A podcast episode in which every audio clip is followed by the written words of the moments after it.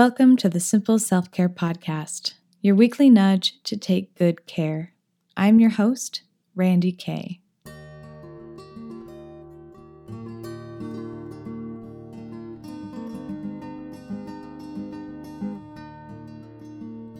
Today on the podcast, I'm bringing you a delightful conversation with the delightful Jessica Williams. Jess is the social media hostess with the mostest for the minimalists and a fellow podcaster known for her previous podcast, The Mind Palace, and her latest show, Tada. For those of you that have been with me for a while, you may remember Jess as the very first person I interviewed on this podcast just about a year ago. She was kind enough to come on and help me work out some of my podcast newbie nerves, and she shared so much wisdom with us on what it's like to be in the unglamorous depths of the healing process as she learned how to navigate her autoimmune issues. It's a really great conversation with more of her backstory as well, so definitely go back and listen. But this week, she is back on as my very first guest of season two, giving us an update on her healing journey, what it's like to venture into the deeper levels of self care, as well as just talking about living a full and meaningful life in general. I will admit that this convo is a bit more candid than others I've had, it's just so fun talking to Jess about all of the things. And she's just so thoughtful and insightful that I love exploring so many different topics with her. So I hope you enjoy our part interview, part friend catch up, part rambling conversation. Just pretend we are all sitting around, catching up, cozied up with our favorite beverage of choice as we talk about the yin and yang of self care, the discipline of taking care of yourself, financial self care, finding purpose in social media, acknowledging your growth, and much more. We join the conversation now where I had just asked Jess why she sets simple personal challenges for herself, doing a handstand being the most recent one. Here we go. I think the reason that I wanted, like, I think that goals are only valuable when they're arbitrary and not in the hands of other people. So, like, I'm a very uh, controlling person and I don't like when I have to wait for somebody to give me something. So mm-hmm. like if I were to have a goal, like it would never nobody would ever get be in the way of a goal but me. And like I'm not really a goal oriented person. I'm more so like a direction oriented person. So like mm-hmm. it was kind of odd to have the idea of doing the handstand and I think it was just because I wanted to learn how to do something that only I like I just needed the tools of my body to be able to do. And I like the idea of being able to support my own weight both like uh like in the real world but also like metaphorically. It's just like something about like the independence of being able to do that. And like one thing that I've been trying to do lately in the last like year, I realized that I, if I succeed in one area of my life, then it's evidence that I can succeed. It's like, okay, you can do something, you can accomplish something. And then it influences the other areas of my life because I can see myself as a successful person. Mm-hmm. So, like, I just wanted to have that one thing that I could do. And like, the more evidence that I have that I'm a successful person in the ways that I believe success exists, uh, then the more ambitious or the more like I don't know, confident I am in walking into other directions. Mm-hmm. So, how long have you been working on the handstand goal? Um, four months. Well, I don't. I guess maybe it's been longer than since April. I bought like this thing. It's called Abasanas. Mm-hmm. So it's like where you learn how, like, you do all of the things that would help increase the, all of the core strength and all of the leg strength and balance necessary. And I spend about ten minutes every morning. Uh, doing wrist prep because you put a lot of pressure on your hands and your wrists. So mm-hmm. I want to make sure that I'm doing that and I'm not like, uh, you know, I don't want a broken wrist at the end of the day. Mm-hmm. So um, just learning to do that has been something that has been a really like exciting challenge. Mm-hmm. I love it. That's a great place to start. yeah. conversation. Um, but no, I think well, it this is interesting because when I was listening to our past conversation, um, you were right in the thick of a healing journey with your Oh, autoimmune man. stuff and just there's Yeah. kind of a lot going on and it's just interesting now that we're leading with a topic of where you're feeling strong and you're working on supporting yourself and all of this so it's like it's really cool like you are definitely a different place um a year from now so and a lot stronger so does that ring true to you Yeah, it does. I think like it's kind of weird because when I look at the past and I'm like, man, things are so different. I'm like, I've grown a lot. Like, but then I look at the future, like a year from now, like Jessica 2019, or you know, if we're, if we're to talk Mhm. like in September, I'm like, I kind of, I don't have any expectations for getting better. I just have expectations of myself to to show up and do what's necessary to get better, and hope that I actually do.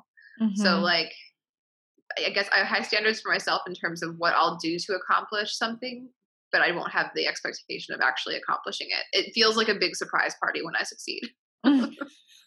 well that's the best um it is. so do you do you actually take the time to reflect and see your progress no, I, I mean, sometimes I'll, like I'll even say like so, sometimes yeah. Well, it's weird. I'm trying to think if that's actually true or not. I don't know because because you're like when I'm on tour, like when I take a really good photo, I'll like show Josh and Ryan, and I'll be like, "See that photo?" and it's like kind of embarrassing, but you kind of have to do that. So like I guess in some ways, in some ways I do, but like um, um my husband Matt, he's he's a bow hunter and he follows this guy. His name is Cameron Hanes, uh, and he has this mantra. It calls it says it's like nobody cares, work harder, and like and that's kind of how I feel sometimes when I'm like looking back and I'm like trying to think about reflecting on like the things that I've accomplished is is Mhm. that, and it's a little bit it's a little bit rough, it's a little bit brute, but it's like I don't know. I think it's a form of self care that gives you I don't know. It, it takes care of your future self, Mhm. if that makes sense. Yeah, I think so. So, do you feel like, um, well, you also have, okay, let's talk about your unique self care things, such as Uh huh. your um, app that about you dying someday that you have on your Oh. phone. Yes, I know. I stopped paying attention to those notifications, but I still think about death all the time. So let's. Mhm. So, for our Makes things easier. listeners, what tell us more about that process? So yeah, so it's an app. It's uh, it's called We Croak, and it reminds you every day, uh, five times a day that you're going to die. It's based based on a Bhutan, I believe that's correct, philosophy on the idea that if you're reminded of death five times a day, that it'll increase your happiness. And it's like a way of kind of experiencing mindfulness. But genuinely, I don't know. I go outside and I'm like going to the grocery store and I think about that kind of stuff. So like part of me doesn't really, I don't really know if I need those reminders, but I like, but I feel like a lot of those tools, like they come, they ebb and flow, like they come into your life. And then when they're no longer useful, then they leave your life, and it, it and sometimes they make a mark, and sometimes they don't. But Mm-hmm. yeah, it's helpful stuff to be reminded of that. But we also, because Matt is a bow hunter, we have skulls all over our apartment. So Oh no. it's like it's like memento mori on our fireplace constantly. Well, I think that there's like a very realism approach that I find with like your own health of not trying to, you know, pat yourself on the back too much or over glorify or set these like huge goals that someday you're gonna be like, look what I did. Like it's very like nitty gritty. This is real life. We're gonna focus on right now and just see what happens. yeah, like you know, I lately I've had this thought process about self care that is like it's honestly kind of like a masculine approach, but I kind of like it because I love the bath bombs and I love taking baths and I love doing face masks and like I love doing the self care that makes me feel good. But I think the problem is is that that version of self care is purchased, and the kind of self care that as I've gained more strength and, and exercising and getting better health wise, the kind of self care that I've been interested in lately has been associated with like having the discipline to take care of myself so that see and not, not and take care of myself tomorrow and take care of myself in a, a week from now like what will i be happy about a week from now that I did. I almost think of my first future self as like a different person, as if I'm mm-hmm. doing myself favors. Like mm-hmm. if I mm-hmm. send myself a reminder email a week from now, I'll cat call myself at the end of the email just to kind of like give myself a boost that morning. Mm-hmm. So like just kind of like playfully joking around with that. But like so it's the kind of thing like like make your bed and recently you know we went on i went on the simply southern tour with joshua and ryan at the minimalists and we were at dave ramsey solutions in uh in kentucky and it was like that's that's interesting that's like a form of self-care that i don't tend to think about and it's like the financial self-care that feels like difficult and hard in numbers which i hate you know but it is also this like the kind of self-care that is necessary and it prevents an anxiety like down spiral six months from now you know mm-hmm. if i'm not paying attention to my finances it mm-hmm. kind of it creates a system so that i can give myself a certain kind of peace because what i'm realizing is that I, as i get older is that all of our anxieties and all of our fears are rooted in something and they'll only continue and perpetuate if we indulge in them and just kind of like wallow. But if we walk towards them and we walk towards the root of it then we'll be able to uncover what's at the bottom of it and we might be able to work towards releasing it. And even though we might have like physical or emotional habits that we can get into if we attack the beast like the root at the beginning of it then i feel like it loosens up at the end and you're able to kind of approach it from a different manner that like comes from a solutions perspective mm-hmm. instead of like you know not every emotion is like about uncovering something. Sometimes it's about getting your life straight and mm-hmm. taking care of yourself. Do you have an example of this? Recent example of this way of going about it? Oh man. Actually, you know, I podcast. Um, I like so I started a new podcast. It's called Tada Tada, and it's uh, it's just about. I want to bring on. I, I want to learn. I love to learn, so I want to facilitate that learning publicly and mm-hmm. like, you know, just create a reason to talk to people um, that I wouldn't normally have the opportunity to speak to. And uh, I was super anxious going about it, especially without Melissa, because she was uh, my co host on the previous podcast that I had, The Mind Palace. And I was like, oh man, like the internet is a really brutal place these days. Like, how am I going to do this for myself? And it was, I had a lot of anxiety and leading up to it. And then once I finally finally released it, like a lot of my anxieties went away and I started feeling a little bit more open to like I don't know, saying things that I wouldn't normally say out loud in a very public and recorded forum. So like it's intimidating, but uh, I felt so much better after I just got it out there. Mhm. Yeah, it's I'm I I'm excited that you're podcasting. I have been listening to your episodes and it's just nice to I don't know, go on your thought journeys with you and your guests. It's very interesting. So, um, definitely worth listening to, and I'm excited to see how it evolves. But I do appreciate your openness with the listeners of the process of it bringing a lot of anxiety and knowing that it's not perfect or where you want it to be, but just like doing it anyway. And I think it is uh, it's such a tricky balance in things in life because it's like what is my inner wisdom telling me with this anxiety? Is it a sign that it's not something i should do or is it a sign that it is something that i'm gonna do? And like navigating that you know? Yeah and like trying to find the like the intuition thing is really important to me of being like how what is my gut reaction to this? And like my mm-hmm. gut reaction is like i need to start you know? Like mm-hmm. it's like i need to just i need to go because like no matter what kind of like struggles you're like I, I think for a while especially with the health stuff i was like man you know i think like after all that is over and i've gotten a lot better over time but like i think sometimes we compartmentalize our lives and we try and say okay well once once this struggle is completed then i can go on and i can do other things but like there's always going to be a struggle and if you're waiting for something to happen in order for you to begin like you're just going to find a way like for your mind to give you an excuse to do the same thing over mm-hmm. and over again mm-hmm.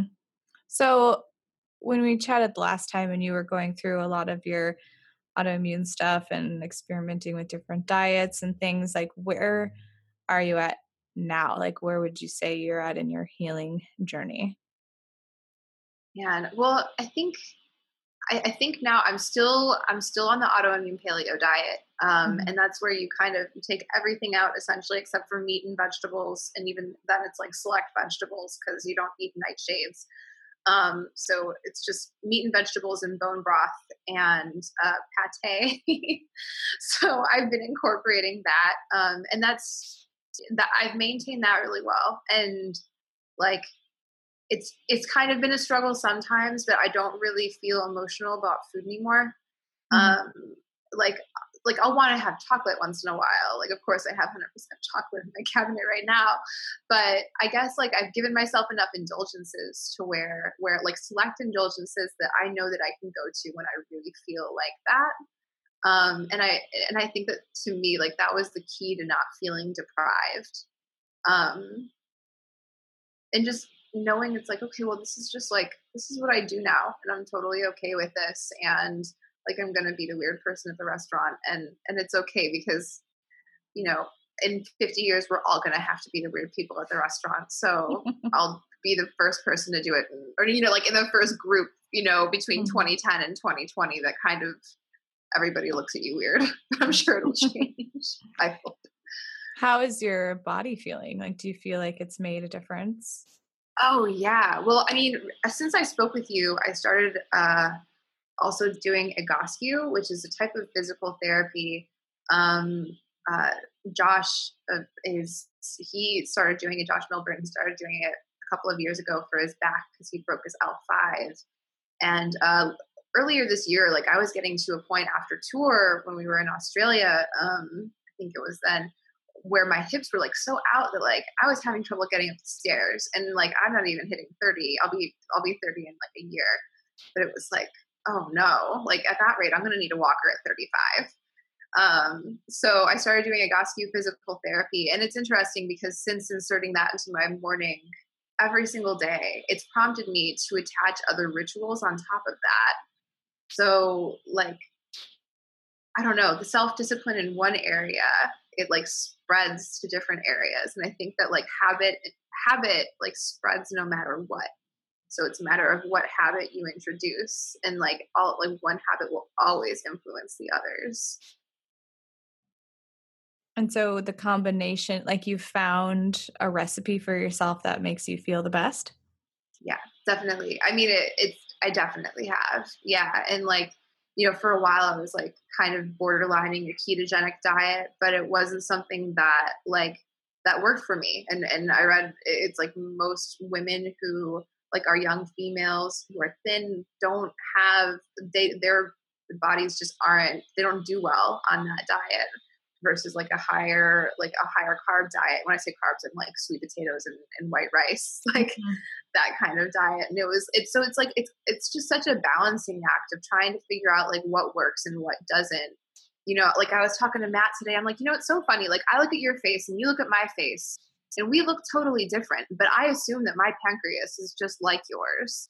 So like we kind of have to like remove this concept that when we look at ourselves and like consider the human body that when i if i was to like slice randy k in half sorry this is getting a little weird but like if i was slice you in half that i would see a textbook version of all of these organs you know mm-hmm. like we're mm-hmm. all different so what we need is all different and what i need today will be different than what, what i need in, in six months or a year from now mm-hmm. yeah that's one like beautiful thing i've learned with studying anatomy and and body work is how how different we actually are and like it's like we we are the same like there are common pain patterns and things and things are in the same general area but it's like what creates chronic pain in one person is a completely different combination of things than in another person and their body is responding to different elements and it's just like yeah it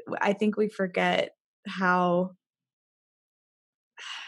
I don't know, unique we are, even though I like to think that we're not that unique too. you know what I mean? Like I try to stay away yeah, from like, like our I'm thought so patterns. Well, but um but yeah, right. you're saying yeah yeah like our thought pattern. i think it's like more like it feels like to me like our thought patterns at this are similar maybe not the same but like similar but like physically like we have to like it's weird we're exactly the same and completely different from everybody around us and if we mm. can actually if we can hold those two thoughts in our minds i think that mm-hmm. we're like mm-hmm. we'll be totally better people for it but it but it is hard though because you don't want to you don't want to separate yourself and be like oh i'm special because like whether you think you're special because you experienced a loss or because or because you experienced a success like mm-hmm. it's like no like you are and you aren't at the same time that's totally okay. Yeah i've been thinking about that a lot lately of that concept of being special or an exception or like well that'll never happen to me or i can eat whatever i want and be fine you know like things like that because like my body yeah going into my like I'm 33 and my I still feel young and vibrant, but my body is also like these are the first signs that it's changing and mm-hmm. like aging is like a real thing and I embrace it and I it's fine, but it's like I feel like I'm getting to know myself on like I have to re get to know myself. It's like okay, how do I'm not an exception to the rest of the 33 year olds in the world. My metabolism is going to slow. I can't just like go under the radar like I feel like I've been able to do my whole life. And so it's like, oh, I do have to tune into some things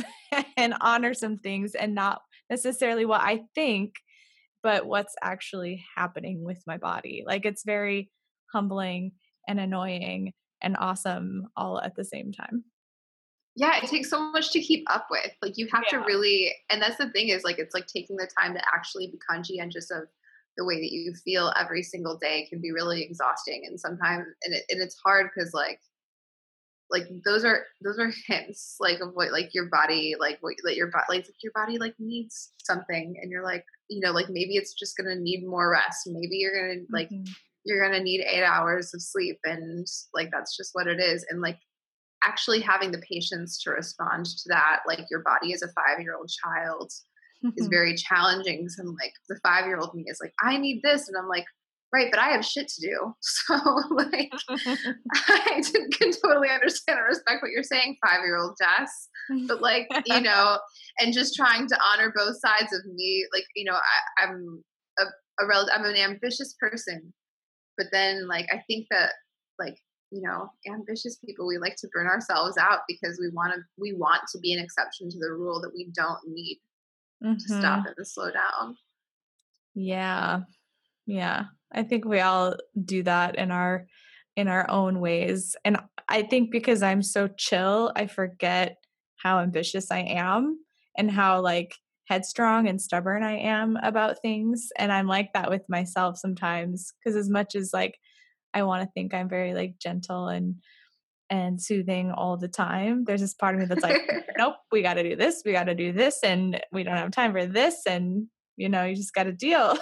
and so you do have such a soothing, calm voice, though. Like you have a very like I would imagine that if you were to like record some meditations and throw them out there, they would do very well. Well, thank you. Very right. Are you channeling your inner NPR voice? yeah, I learned a lot growing up with them. Um, no, you're not the first person to say that. So maybe someday I'll I'll get around to it. But I could see that. that makes totally my, my inner radio host feel feel good. Um, but anyway, back to you. Back to healing. Um, yeah, I think that that concept of duality, I think, is a very real deal when we're looking at ourselves in comparison to others, but also the constant duality that's going on within. Like, how can I be this and this at the same time? And finding mm-hmm. that balance between the two um, is an interesting challenge, I think. It, yeah, it is. I like, and it's like, I feel like it changes. It's like the yin yang symbol but like sometimes it's a lot more yin than it is yang and like mm-hmm. just trying to feel out that flow like a couple months ago i was like it was when i was releasing the podcast and i was like you know what i need a real kick in the ass I'm like i'm going to download brene brown's book daring greatly and I downloaded it and I started listening to it. And I really like Brene Brown, and I and I read like the Power of Vulnerability, and I think that she's really great. And I love that she incorporates her own experience with clinical psychology to put together a good thought process about that. But I was listening to it and I'm like, no, I'm like, this isn't what I need right now. And uh, and then I started listening to Jocko Willink's podcast. He's a he's a he's a uh, Navy SEAL. He has a book called Discipline Equals Freedom. And like, if you listen to him, like, he has a really great like a CD track. It's an audio track to encourage you to be disciplined and you can listen to it and it's literally you're listening to like a drill sergeant like tell you like you know don't eat those sprinkled donuts. Like, what are you thinking? Like, people go days without eating, and you're in the office and you think you're going to eat this. And it was so weird going from this transition. Last year, I probably would have really needed a really sweet, like, kind Brene Brown. But as I got more mm-hmm. energetic and as I started healing and like feeling better, then like I'm like, no, I'm like, I need Jocko right now. Mm. And and that's totally okay. And it was just such a nice it was just really funny to when you just watch like the path mm-hmm. that your mind takes over a certain period of time and how it how what where you are changes mm-hmm. yeah i i thought of this uh earlier too in, in our conversation how you liked more of the luxurious um softer forms of self-care and now it's gone to the more masculine uh energetics but i think that's like i i have a little bit though is can serve as a gateway and like a helpful gateway when done mindfully, you know?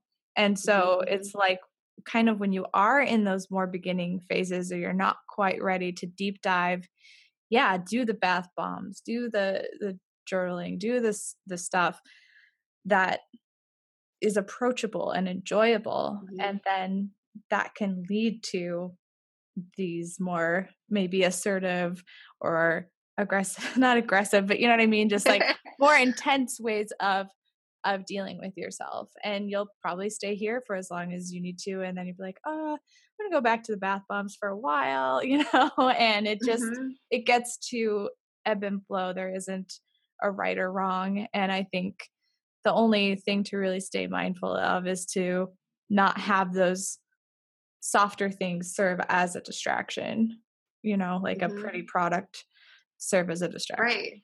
So yeah, and on the other hand, too, also not letting like the disciplinary one like turn into a stick that you beat yourself with too, because like even though that is a form of self care, I think that like either form can become either a crutch or like a way to kind of like talk yourself down. You know, like mm-hmm. it, when this the softer stuff, I found it more easy for me to kind of like get into my feelings in a way that wasn't serving me. And, and mm-hmm. now I find it like w- in the more disciplined area, I find it easier to kind of be like, Jess, you asshole, you laid in bed for five more minutes and you looked at your phone instead of getting out of bed and going, like, I'm doing what you need to do.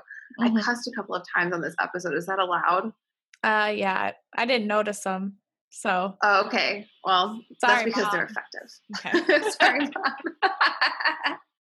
I don't know. She Sorry, Randy's mom. I don't know.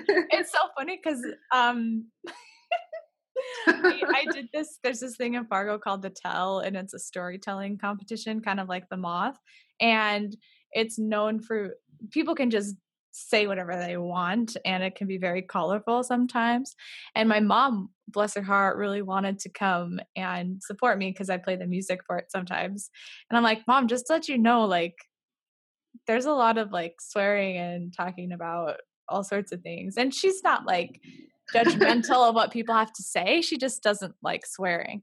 Um, and so the host knows my mom. And when she found out she was here, she got like super insecure. And so she kept saying, sorry, Martha, after like everything that happened. And, and then it became like a hashtag in their the culture for a little while. It was like, and other speakers after they swore started saying, "Sorry, Martha." So like, turned into a thing. Usually, your mom's name is Martha, right? That's what yeah, your mom yeah, that yeah. hashtag is about. Yeah, my so mom. so now the hashtag has extended into the podcast. Yeah, now here it saying. is again. Sorry, Martha. Yeah, if you want to, like, when you announce this episode, if you want to use the hashtag okay. Sorry, Martha, okay. I think that would be more than appropriate. I, I told my mom about that and she thought it was kind of silly. And then she's like, Well, I guess if you're going to be known for something, I'm okay that people know that I don't like swearing. I'm like, There you go. I love it. I'm I'm from the Midwest, and my mom is like they're like they live in the in the suburbs in Illinois, and it's just funny. Like I just love the Midwestern mom. There's like no mm-hmm. there's no better like I don't know. There's there's no better profile in my opinion. I know for sure. Um. Okay. Anyway, I don't even know why you were swearing. Why were you swearing? Oh, I don't know. I'm very I'm very passionate. You were very passionate about something we were talking about. oh, we were talking about extremes. Um, yeah. Okay. So my example, I think of of honoring different aspects of extremes is like with money because I am working a lot on my financial health and my relationship with that. And um, it's like some days I want um, Dave Ramsey. Like I'll listen to the Dave Ramsey podcast if I just want his like kick in the pants, like no bullshit kind of a thing.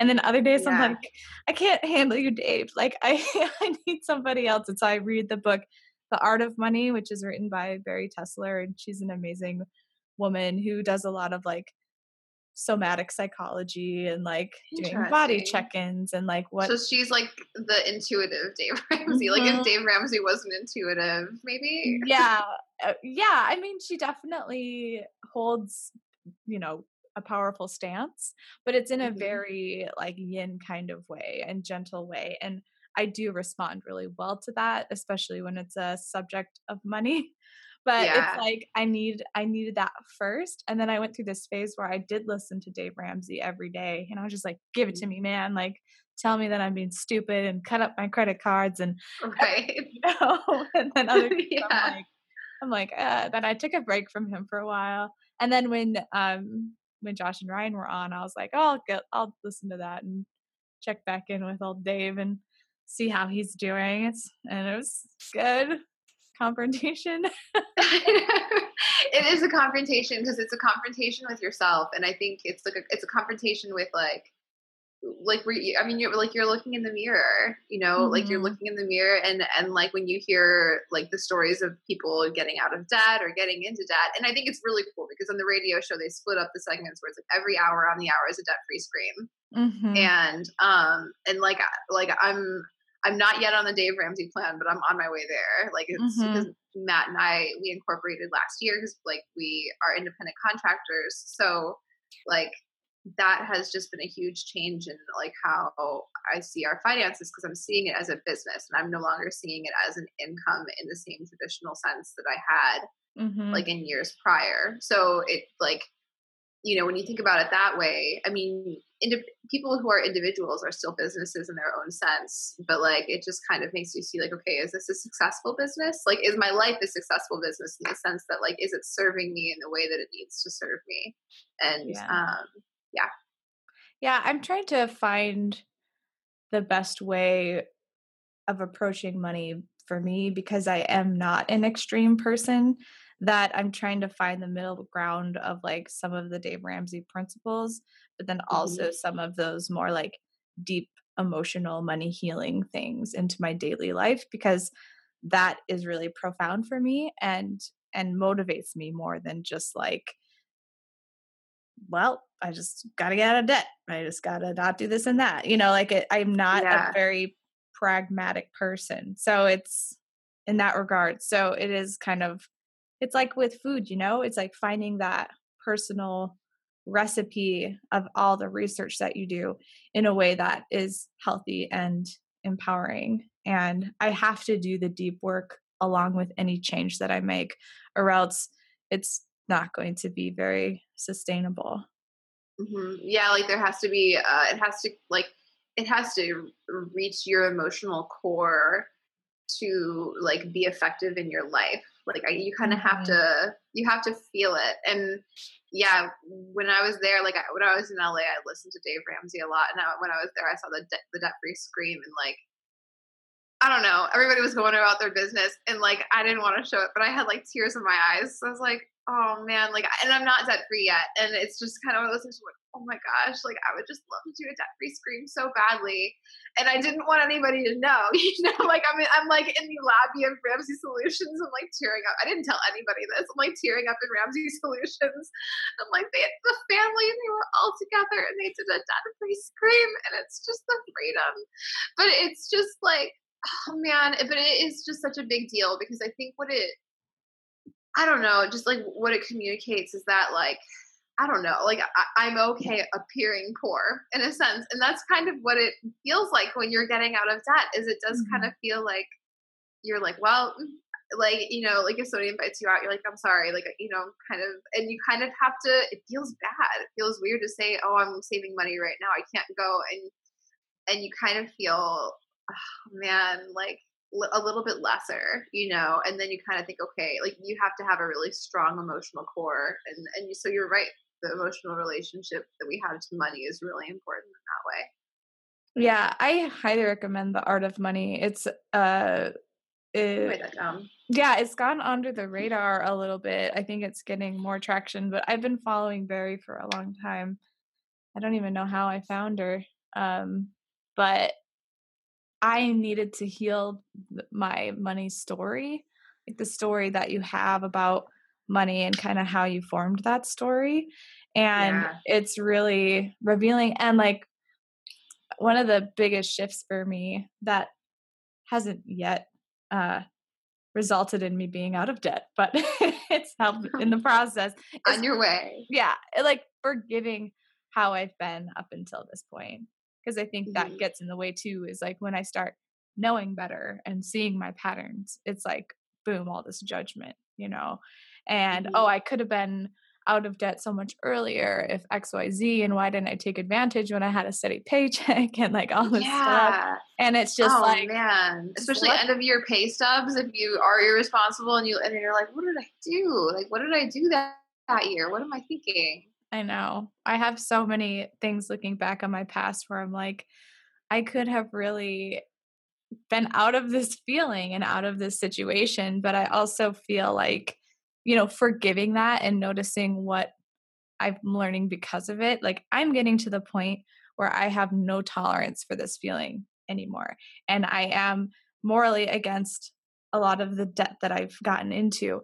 And it's like, but that's just, that is my learning. That's how I learn in a lot of situations, in a lot of areas. And so it, I can start to mm-hmm. recognize that feeling now of where I'm at in my process with money because I'm starting to feel like okay n- no like i this is dimming my light in a huge way i don't believe in this and this is my this is the fuel that i've been waiting for and then creating a habit around that fuel i think is the next kind of cog in that mm-hmm. so yeah i think i just want to touch on one thing with that that like i think is really important is what i'm what i'm like I, I feel like everywhere in life is like to me it's like if let's say you're going in a direction you have a very specific des- destination you want to go to and you turn left and it's a dead end and you spent like seven miles walking down that road and it's like sometimes you have to walk that 14 miles round trip to learn the lesson of that dead end not being the right direction to go. So you can just oh. tack that onto your journey of being like nope my journey that in that direction is a lot is a lot longer. And i think that like for people who like don't think along the same lines as like the general public and it's not like when things aren't when they don't go with the status quo we tend to go down a lot of dead ends and mm-hmm. our like our paths tend to go a lot longer and and there so there are certain things like i used to love to stay up late and I used to be like, why do I need to go to bed early? Like, I'm gonna stay up as late as I want. I'm gonna watch TV. I'm gonna like throw on some Fallon and eat some avocado chocolate pudding, and this is gonna be good. Mm-hmm. And and I had to go down that dead end like so many times, and I still go down that dead end sometimes. But that's kind of part of it. So I never, I don't feel like there's ever any wasted time because that's that's what you needed to do to learn whatever lesson that you're going to learn, and for it to stick. Mm-hmm. Yeah. It look i i posted a picture on my facebook the other day of like um it's like a picture of this guy that says it's like your plan and it's this straight line and then it's like how your plan actually goes and there's all these dips and like hurdles and storms and things that go and like that's that's just how it is like every time you know and yeah. acknowledging that that's a dip that's a hurdle okay i'm right on track and now i'm over here and i'm over there and mm-hmm. um it's that that gentleness to change that i think is is key um and then kicking in pants when you need it to yeah yeah you gotta have both it's like the like the masculine and the feminine like they do work together in a way like there mm-hmm. are days when there are there are days and times where we do need to be mm-hmm. coddled and that's totally okay but at the yeah. same time then there are days where like you can't have too much of you can't have too much of either or else it's mm-hmm. going to go in a bad direction you got to have both a little bit at least for me i don't know i mm-hmm. guess i'm sure jocko Willink would argue that like zero days off is the way to go tell us jocko Tell us how right. Seriously, like look them up if you're looking for a kick in the pants. That's a good guy well, to go to. I think a point about that is like, embracing what your role is in people's healing journey or in what you have to offer the world because yeah I know that I am not the kick in the pants person. Like I can give some strong nudges and some tough love every once in a while, but I've noticed that my role and people can come to me when they need that safe space when they need mm-hmm. you know those gentle nudges and then if and then if they don't need that i will lovingly pass them along or i just say i've said to people too i'm like you know where to find me i'm here when you need me this is what i have yeah. to offer and like Jocko like he knows what he needs to do and he's doing mm-hmm. it but i would be curious to see what his daily life is like and how mm-hmm. he is with himself and where he goes to for help. You know, mm-hmm. it is mm-hmm. probably more balanced. Well, yeah, I, I think hope. we I think we we need all of those people. We need like the Randy Kays and the Jocko mm-hmm. in of the world. And mm-hmm. like that's like one of the things is like that's why there's no one there's no one right way to do things because like so because like what what people can give into the world like it it's all it's all needed it's all mm-hmm. needed and it's all needed at different times but like i don't know it goes back and forth and and like you know i think even like politically we have to be okay with being able to hold opposing ideologies in our mind and not want to explode because if we can do mm-hmm. that then it'll be so much easier to exist in the world and and not try and compartmentalize things or make them black and white because i think it's like when we do that that like I mean, if you just look at the concept of our DNA, it's like it's not it's not as simple as like just a black and white thing I, I, don't think anything is. So being able to live in the gray area and recognize that there are no hard and fast answers to life is like that's a good place to live if you can do it and, and have it work for you. Yeah i've i've gotten really comfortable in the i don't know area um and that used to be so uncomfortable for me and i grew up in a very strong religion where you know it was like you say i know when you're talking about this and that was like very adamant and like when Respected. I yeah, and it was just like I know this is true. I know this will help you. I know blah blah blah. And when I went on my spiritual journey quest, um, I didn't know anything, and it freaked me out and it gave me so much anxiety and i felt like i was a failure spiritually and and i and i wasn't being drawn to anything else that i could say that i knew and i still haven't and it's been like almost 10 years since then like and i'm just like actually not knowing creates a lot more possibility and it creates a lot more like being able to be present to what is right for you in that moment Mm-hmm. Yeah, because because if you don't like, like I grew up in a very religious conservative background as well, and it was and and it was like uh, the self is flawed, so you can't depend on yourself, and so I I feel like I kind of lost sight of like my intuition because of that. And mm-hmm. I didn't mm-hmm. depend on myself as much as I could have because I didn't do any inward searching. All of the searching that I did was tangible and like written down somewhere. So mm. just being able to like reflect on that on a personal level uh, was like, yeah, that's like that's a really that's a really big change and, it, and it's challenging to do. But I think we all want to think that somebody is driving the ship, right? I mean, the presidents of the United States, the UN, like anybody who is in a position of power, including ourselves, because we're in a position of power in our own lives, we want to be able to say that we know somebody knows what they're doing. But really, in all actuality, we're on a big rock spaceship and nobody knows where or why we got here. And we want to look to people to be like, oh well this news reporter or this political leader or this thought leader or whoever this person's got this. But like we really don't. Like nobody has the wheel. Like we're all on titanic and like there's no captain. So we just kind of have to like i think like just learning to be okay with that is something that is a challenge now. And like we're like i think humanity is constantly trying to like course correct and find that individual. And um the, the interesting part about when you experience sickness and you're trying to figure out how to heal things is you recognize that like your body has an intuitive nature and if you pay attention to that then there's there's more guidance there. If you like look at nature there's guidance there that isn't mm-hmm. available in all of these very quote unquote powerful places. Yeah. Yeah i think about that a lot too in regards to healing and where you go for your healing too and and understanding that not everybody has it figured out in that regard either. And like as a as I've taught yoga and stuff I've really tried to put forward my imperfections because I never want somebody to think that I have it figured out because I don't. Um, and I would just I love that. I just sorely disappoint them eventually.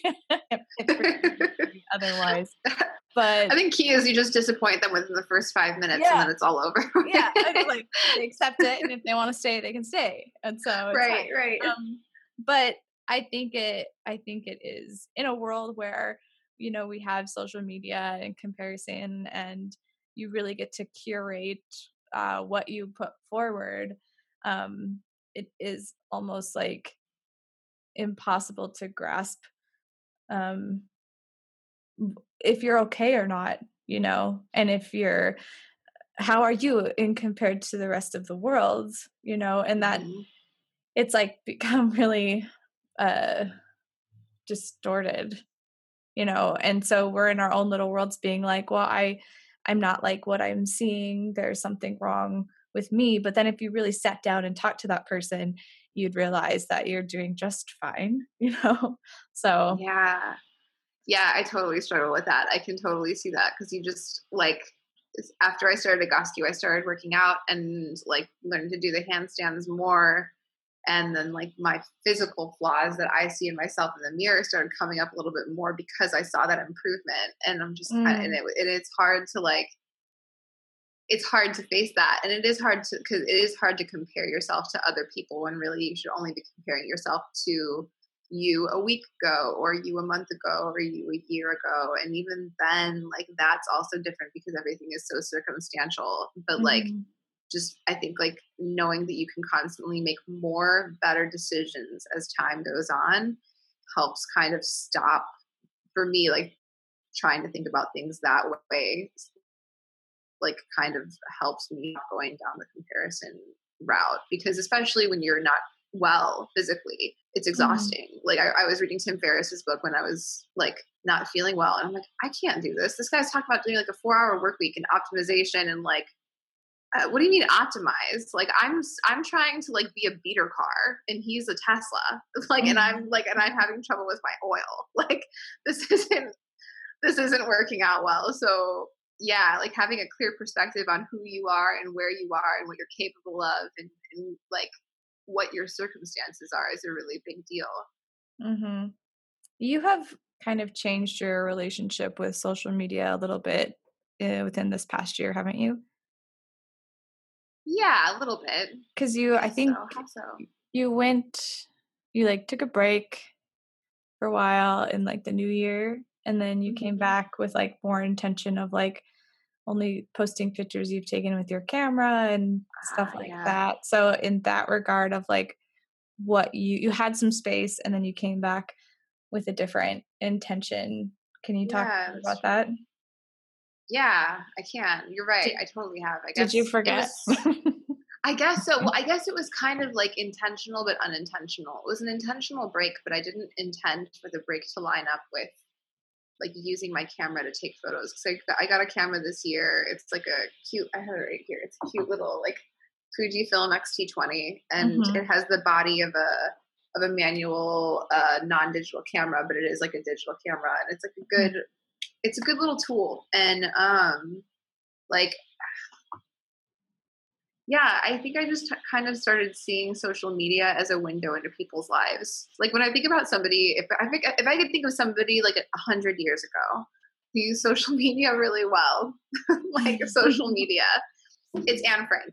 And I know it sounds like a really weird thing to say, but like if you think about it, like that's the only concept where we really have the ability to reflect on like the inner thoughts of somebody on a regular basis who lived a long time ago and they had a, a, very specific experience like that and it was a young girl too so it was even more like social media now mm-hmm. and i don't know i know that comparison seems so like bizarre but i really think that when you there's a lot of direction for how to use social media as a business you know like there's so many online courses like how do you use social media for your business to optimize and like you know create more interaction and more organic growth and blah blah blah. But nobody there's no course on how to use social media on a personal level. And not that there really i don't even really think that there needs to be but i think that we should have a healthy philosophy behind it. And um, i use my social media to promote tada um, but i also just try and use it to give others the opportunities to see the world through my own eyes. Because mm-hmm. it's the only that's like something that's so big that we have right now is we can see the world through anybody's eyes in any country. Like we can see their life from their perspective and they can share their words with us and make us feel things that we wouldn't otherwise feel so using that public journal not as a way to like draw attention or not as a way to show how good things are going or how bad things are going just a way to show share with people the things that you think and, and what you see and like where you find beauty in the world. And um, not being like not being ashamed of doing that. And like i don't i don't post a lot of photos of myself and um, that's kind of something that like I would like to get like a little bit more comfortable doing again because I kind of like felt uncomfortable about it for a while. It's kind of weird, but um, I can totally um relate on that one. And it is a weird thing of like, okay, I'll post a picture of myself when most people are like, here I am, you know, when they do it right. to post pictures of themselves. And it's always, it is weird. Like, I would say me posting a picture doing a yoga pose is like uh an act of self-love that I'm going to like allow someone to see me doing that when other people's Instagram yeah. are like, look at me doing yoga, you know. it's like it's just and and I don't post pictures of myself because in that way, because I never want it to be perceived as showing off or look at how cute I look mm-hmm. today. But even if it was, like, so what? you know like, like you don't want to look like shit like you don't want to yeah. look like garbage when you post a photo yeah a couple weeks ago i actually posted and it was like it was like a saturday morning and i was like with matt and i'm like we should like go out and take a walk. It's saturday morning. Let's just go get a tea. And i was totally in just like like just girl mode. I'm like it's saturday. Let's have fun and just enjoy the neighborhood. And so i got i didn't drink enough water before i left and i got dehydrated dehydrated and we're walking down the street and I threw up in Arrow's poop bags and I'm like in front of this like sushi restaurant. like a closed sushi restaurant at 9 30 in the morning. I don't even drink. So like it's not like I had a killer night to like reflect back on and be like, man, that was the night before I went to bed at like 11. Like it's not, it was a Friday night. Like it's not like I did anything crazy. Mm-hmm. So I mm-hmm. posted about it because I was like, well, like I don't want to just post the highlight reel. But at the same time, though, like it's so dumb when people like, oh, social media is the highlight reel. It's like, well, yeah, it is. But look at any photo album that you like in the last hundred years that somebody's like created. Nobody's gonna. That's the highlight reel too. The difference is that our highlight reels are public, so we're a little bit more self conscious of it. I would have really loved for you to po- post a picture of you puking in a dog bag. Really sad like, you didn't. I'll recreate it and then you can okay. use it as a promotional post for the podcast. a year update with Jessica Williams, how she's doing in 2018. yeah. You're welcome, Randy. Thank you. Well, you're welcome to the world. Sorry, Martha. Sorry, Martha. There's your entire, there's your whole social media post. I've written it for you. People have to listen to understand what's going on. I think Right. it's very effective. no, That's what I do. You're brilliant. Um, no, I I really do like that aspect of viewing the world. Like this is what it looks like to me. I I've never really thought of it that way, even though it's a very like simple, like kind of obvious thing. But it's like, I guess for me, I've always thought of like my social media the past year or so has been a way to show nature. Like I post a lot of nature photos, and that's like my biggest thing. But it's like also just reminding people of who they are and like similar thoughts and emotions that we can all feel about something. But I never thought of it of as like this is this is how I view things. This is what I do. This is what I've seen today. You know, like I think that's cool. I think that's very Yeah. simple and interesting and kind of takes a lot of the pressure mm-hmm. off of it needing to look or feel a certain way. It just gets to be your expression, you know? Mhm. Yeah, and especially curating feeds. It's like one thing. It's like sometimes people want to go with like certain colors, and sometimes that really works. It depends on the person, but sometimes it's like when I look at a photo, I'm like, does that really belong in my feed? And I start overthinking it, and it becomes Mhm. stupid. And I'm like, God, this is so dumb. But then I Mhm. think about it, I'm like, okay, well, two things. First off, is that because I took the photo, it's inherently mine. Like because I took Mhm. that picture, that is something that I would. That- That's a photo that I would take and post because it's mine. So you don't have to worry about that. But the second thing is that, like, especially for people who have businesses, they kind of think about like, well, why do I care how many social media followers I have? And and in a lot of ways, I think like, well, yeah, like it doesn't, it's not the end of the world for sure, but we can't like, we also can't negate the fact that social media is a currency. It's an Mhm. attention currency, and it's kind of like in this dual relationship with money. So maybe like, don't shoot for all of the likes and the follows and all of that, but maybe do recognize that that is a tool and an indicator and, and it's something that you can use to your advantage but i think myself included we like overcomplicate things because we are in the photos and we start seeing Mhm. ourselves and our identity and our personality and our insecurities in this social media platform when really like it's a tool for curating images and Mhm. It can be challenging to see things in uh, a very clear light because and, and it's hard because then you can't actually allow for those things to serve you because you're so wrapped up in the Mhm. theatrics of it i guess Yeah.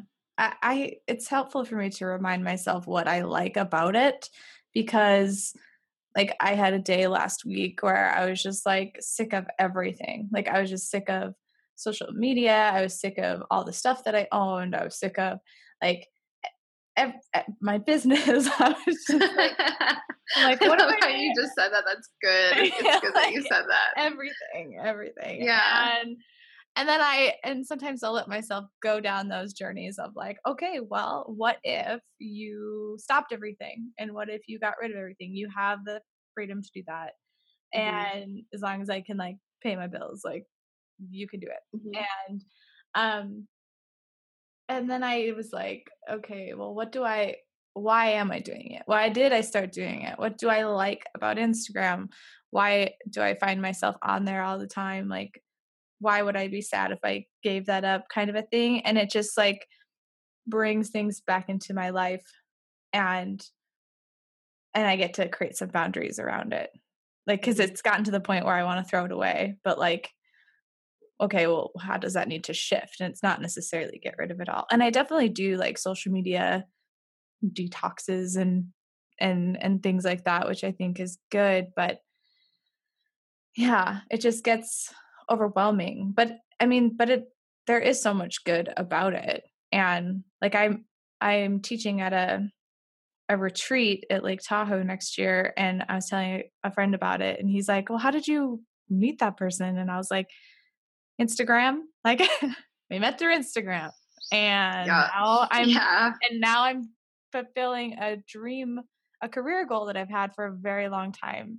And so it's Mhm. like how do you leverage that in the way that serves you and your purposes in on in an authentic way you know yeah yeah recently an article came out i think it may i don't know i you know i'm not going to say where it was from because i genuinely don't know. But it was an article about how like if you look at the percentages of people who work in silicon valley at these uh, companies the percentages of them that are psychologists is alarming uh, because like they always do like a b testing to figure out like what keeps people on the app longer. And um it, like it's just it's difficult because we have this incredible tool at our hands but the vector through which it's being facilitated is one that manipulates our dopamine levels to get us back on the app faster mm-hmm. and that's a really like tough place to be because we have to try and exercise our own self-control while simultaneously recognizing that these are these are psychologists that like have studied exactly how the human brain works and trying to figure out how to make things function properly so it's not that like you know it's not that social media is bad it's not even that looking at your phone is bad like we look at our phones all the time but think about it your phone is your bank your phone is your calculator your phone is your camera it's your email Whereas, like, otherwise, you're writing for, for mail, you're writing a letter. There's a separate thing for the calculator. So it's like we've demonized phones when no, it's like it's not phones. When people are like, oh, everyone's on their phone. Well, yeah, everyone's on their phone, but what are they doing on their phones? Are they reading books? They could be reading a book.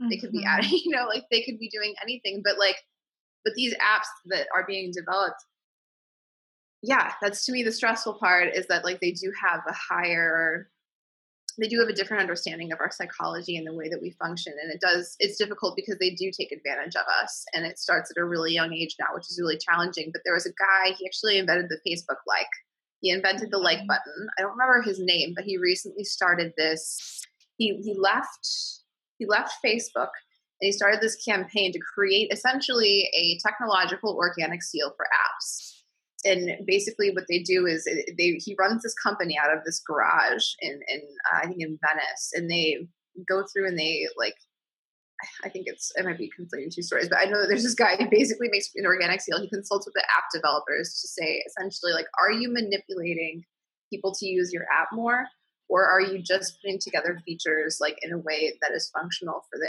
for the user? Mm. And so I mean, you know, when was the first app developed? Like 20 when was when did the iPhone come out? Like 2010, maybe 2009. It feels late. Yeah, late. I, I, I was a late adopter, so it's probably why. well, I remember when cell phones came out, so I mean, right? Yeah, iPhones maybe came out in like 2006. Yeah, I will like the iPod came out in the early 2000s. I'm sure we could Google it. Let's just say yeah. mid to late 2000. 2004. Yeah. Right, right. So this is so early. So think about like let's just say let's just say it came out in 2006. So like something if if an iPhone came out, let's just like totally recontextualize it to make ourselves think differently about it. If it came out in 1906 and it was 1918 like we would see ourselves in the very beginning of this with like training wheels that don't work you know? Like we're just at the very beginning of all of it. We don't really understand how any of this functions. So like we're the guinea pigs for all of this technology. Like humans are guinea pigs for so many different types of things. Came out in 2007 i just googled it. 2007 yeah i knew it was mm-hmm. around there. Yeah, yeah that is so true. Like, yeah i think we're still figuring out how to navigate this crazy monster we've kind of created and how to do that uh mm-hmm. ethically because yeah with the psychologist i read i read that too i don't know where i read that but it like pissed me off and made me want to delete everything i had on my phone but then at the same time there are those good things about it and i recently listened to um i think it's matt d'avella's podcast when he mm-hmm. interviewed um, Jason Zook and they and Jason was going on his social media detox and he was talking about how he's created these checkpoints of when he knows he's being addictive with social media mm. and with his mm. phone and he's like okay if i'm standing or if i'm stopped at a red light and I can't just be stopped at the red light. I have to grab my phone. Mm. Like that's a sign yeah, to me that I have one. an un, uh, unhealthy relationship of it with it. And so I never really mm-hmm. thought about it that way of like creating your own checkpoints for when things are getting a little out of control. Um, and and the psychologists have got you with their, yeah, with their and it's like kind of taking your power back in that regard. Yeah, there's actually a I'm I'm uh, I want I would like to have her on my podcast potentially. Her name is Harriet de Wit. She's a uh, she works on a team in Chicago, and they've created an app. She works specifically in the realm of like uh, uh, studying drug addiction and, and recovery, and she created this app. Or no, no, I'm sorry, I'm conflating two different people. I'm conflating a lot. But anyways, uh, I have to hang on. I have to find the name of this guy, or else it's going to kind of kill me. Um, sorry, give me one second, Randi, because I want to make sure that I get this totally correct. If that's okay. That is okay. Um, okay, cool. That makes me feel better. All right, let's see. So, well, I just googled iPhone, so I think we've we've crossed some boundaries here with our podcast. Okay, cool. All right, that makes me feel better. Okay, that makes me feel a lot better. So there's this guy Matt Temkin. He's based in Chicago. He created this uh, app. It's it's it's called Trigger Health. I think it's an app. And what it is is it.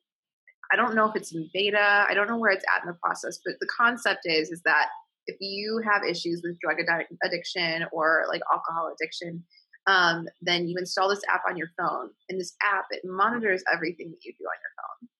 Mm-hmm. But so it is kind of invasive. So it's like kind of the one, but everything monitors everything you do on your phone. So it'd be a shitty reason not to do it if you have those issues. But but what it does is it monitors your the way that you use your phone you know if you're if you're texting late at night or in the middle of the night or if you're on the internet late at night it kind of and it finds it finds when you are displaying like erratic more addictive behavior and it will warn you when you are at a point when you're about to relapse and mm-hmm. uh and and they have like a call center of people and somebody will call you and like kind of you know be like just so you know like you're kind of in this position right now your brain is going in that direction.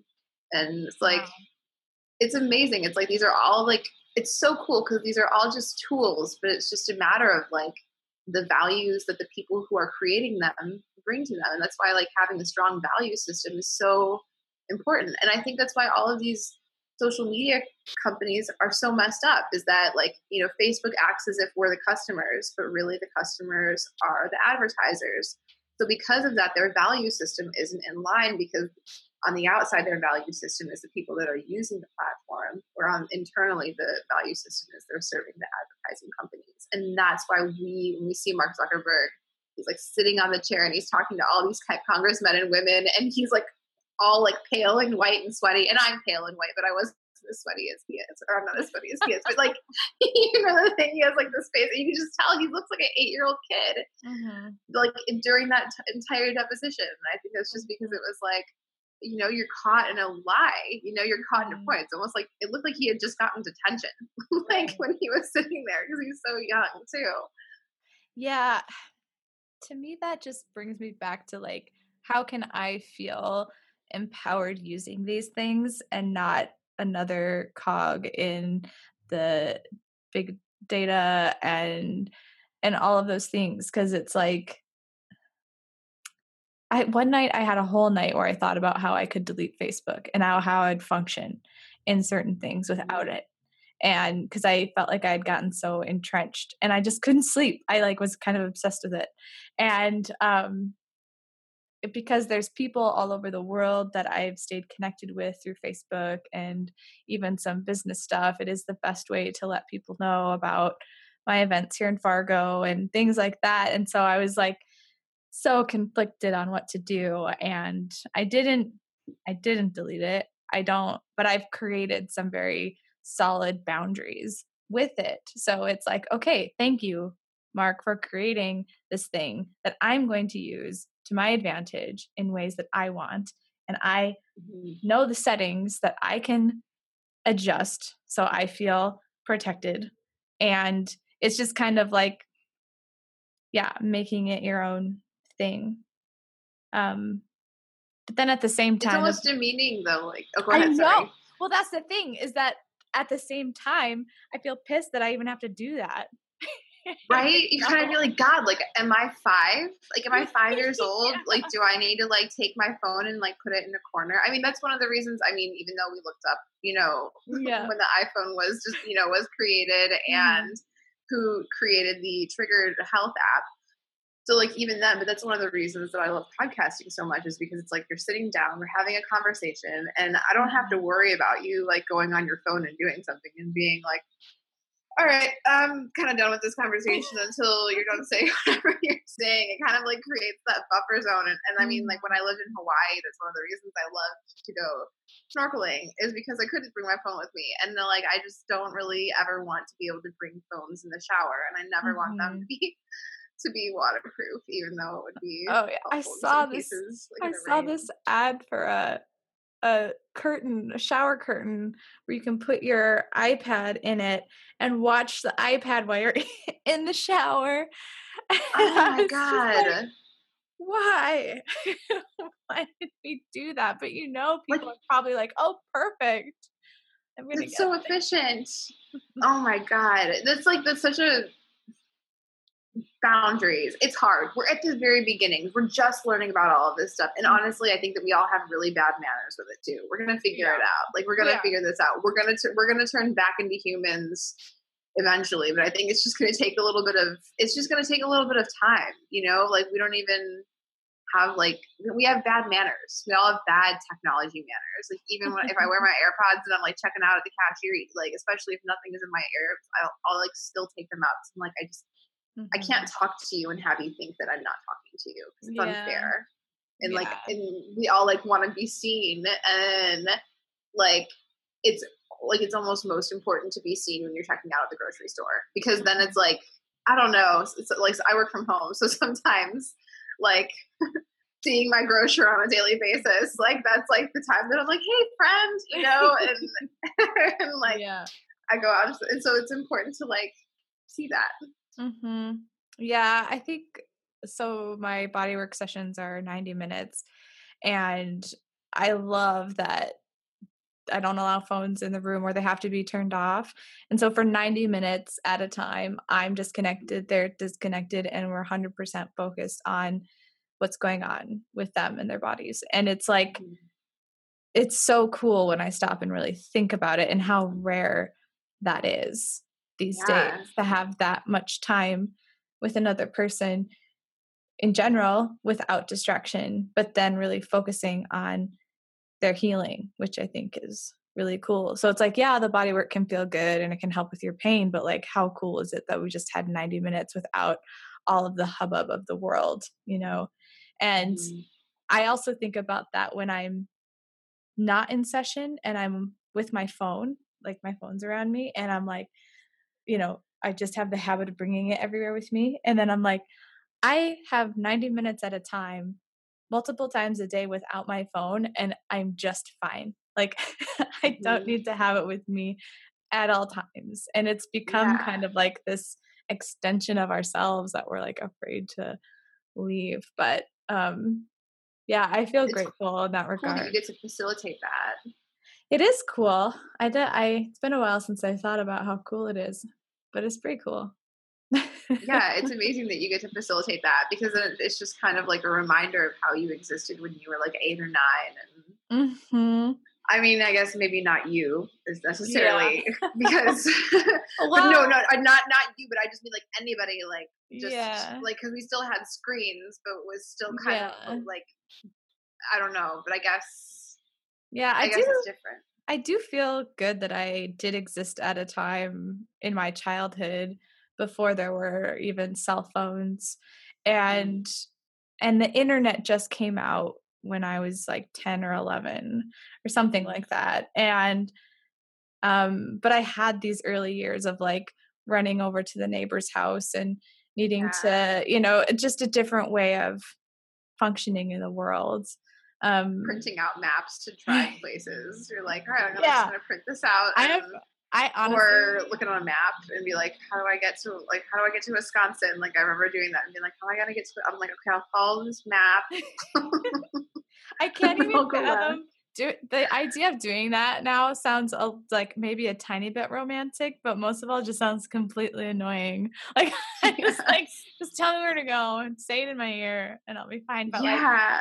like, I can't. I think about my mom like carting me around. We lived in like the Minneapolis area growing up, and that place, the roads, the highways, it's just a mess, even with GPS. And mm-hmm. I'm just like, how did she function? And my friend asked me once, she's like, Do you have memories of your mom just being lost all the time? And I'm like, Yes, actually, yeah. I do. Oh my god, that's so funny. Oh my god, that's so hilarious. You know, I when I was when I was a kid, like really little, we lived in Kansas, and we lived like at the Oklahoma Kansas state border and my mom would get lost and like we'd get lost in Oklahoma. Yeah. like she had just moved there. So when you just move to a place and you live relatively close to the state border, getting lost in another state is still like, well, it's I mean, there's different laws. Like yeah. there's a different governor. Like this is even though it's just another state, it is a little uh, bit uncomfortable. Yeah. It's fascinating. Um so what do we do, Jess? What do we do about this whole internet social media conundrum? Oh man, you know what? We be we, we got to be adults about it. We have to be adults about it to ourselves, and we have to like, and we have to recognize that these are tools. And I'm assuming that your audience is probably very creative because mm-hmm. like people who are like kind of when you get into that healing realm, mm-hmm. those are the less robotic people in the world, right? Like we're, we're kind of the people. Right. Like we're that we're not the kind of people that are gonna like, you know, stick to a very like hard regimen. But I would say like we have to be adults about it and we have to take care of ourselves and we have to respect the kid inside of us.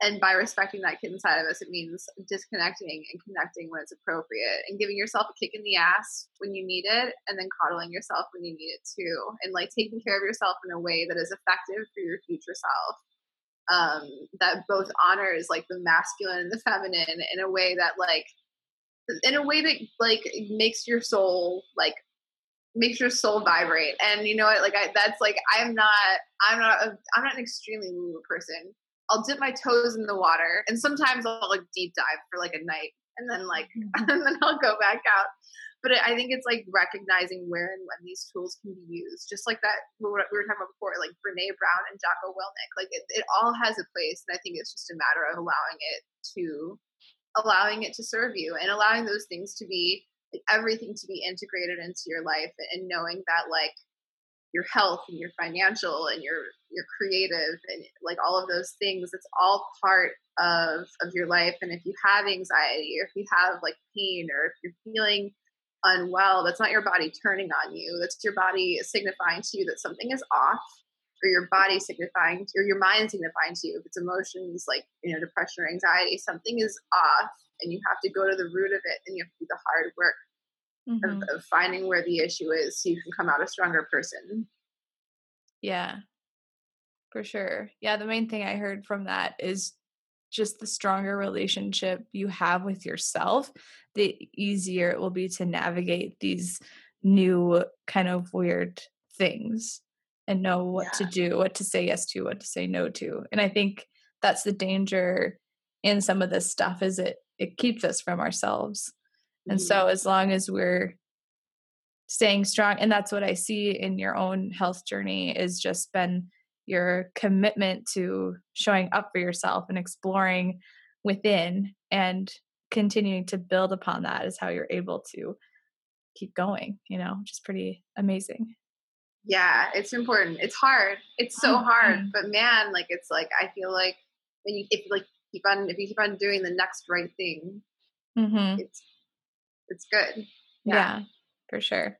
Okay, well, we could keep rambling and debating. We totally could um, so, but we'll leave it at that for now. But, um, but yeah, so we have your podcast where people can now regularly hear your yes rambles and your it's called ta-da. They can go to tadapodcast.com and they can I don't I don't have show notes. It's, it's a form of self-care. I'm not doing show notes. I just don't have the patience for it. Oh man. My show my show notes are like here it is. Here's the person the end. Like the end. Like I don't I don't yeah. know. I look at some people's show notes and I'm like, wow. Yeah, it's really intense. yeah, yeah. No show notes for me. Yeah, tadapodcast.com, and there you can you can listen on like Apple Podcasts and Overcast mm-hmm. and like all of that way. And then I'm on I'm on the socials. I'm not really on Twitter very often. I'm more so on Instagram. So you can find me on the gram. I am at Jess Breeze. So yeah. awesome. All right. Well, thank you, Jess. All right. Thank you for having me, Randi. This is awesome. Okay, isn't Jess the coolest? I highly recommend that you check out her new podcast, Tada.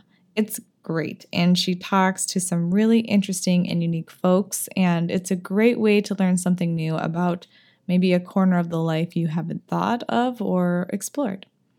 And I'm sure Jess will find her way back on this podcast one of these days. We did cover a lot of topics and referred to a lot of things, so you can find the links to all of the things in the show notes at naturallyrandikay.com slash podcast. That's naturally, R-A-N-D-I-K-A-Y slash podcast. And while you are there, feel free to sign up for my free Simple Self Care newsletter, where I send out weekly updates about the show, plus other fun things from me. You can also join the sweet community we've got going on over at my free Facebook group. Just search Simple Self Care Circle and ask to join. Thank you so much for listening, and I hope you'll join me next week as the self care conversation continues. Signing off, I am Randi Kay, your podcast host and creator of naturallyrandikay.com an online resource to explore the nature outside and within through healing self care rituals. Until next time, take good care and enjoy the journey.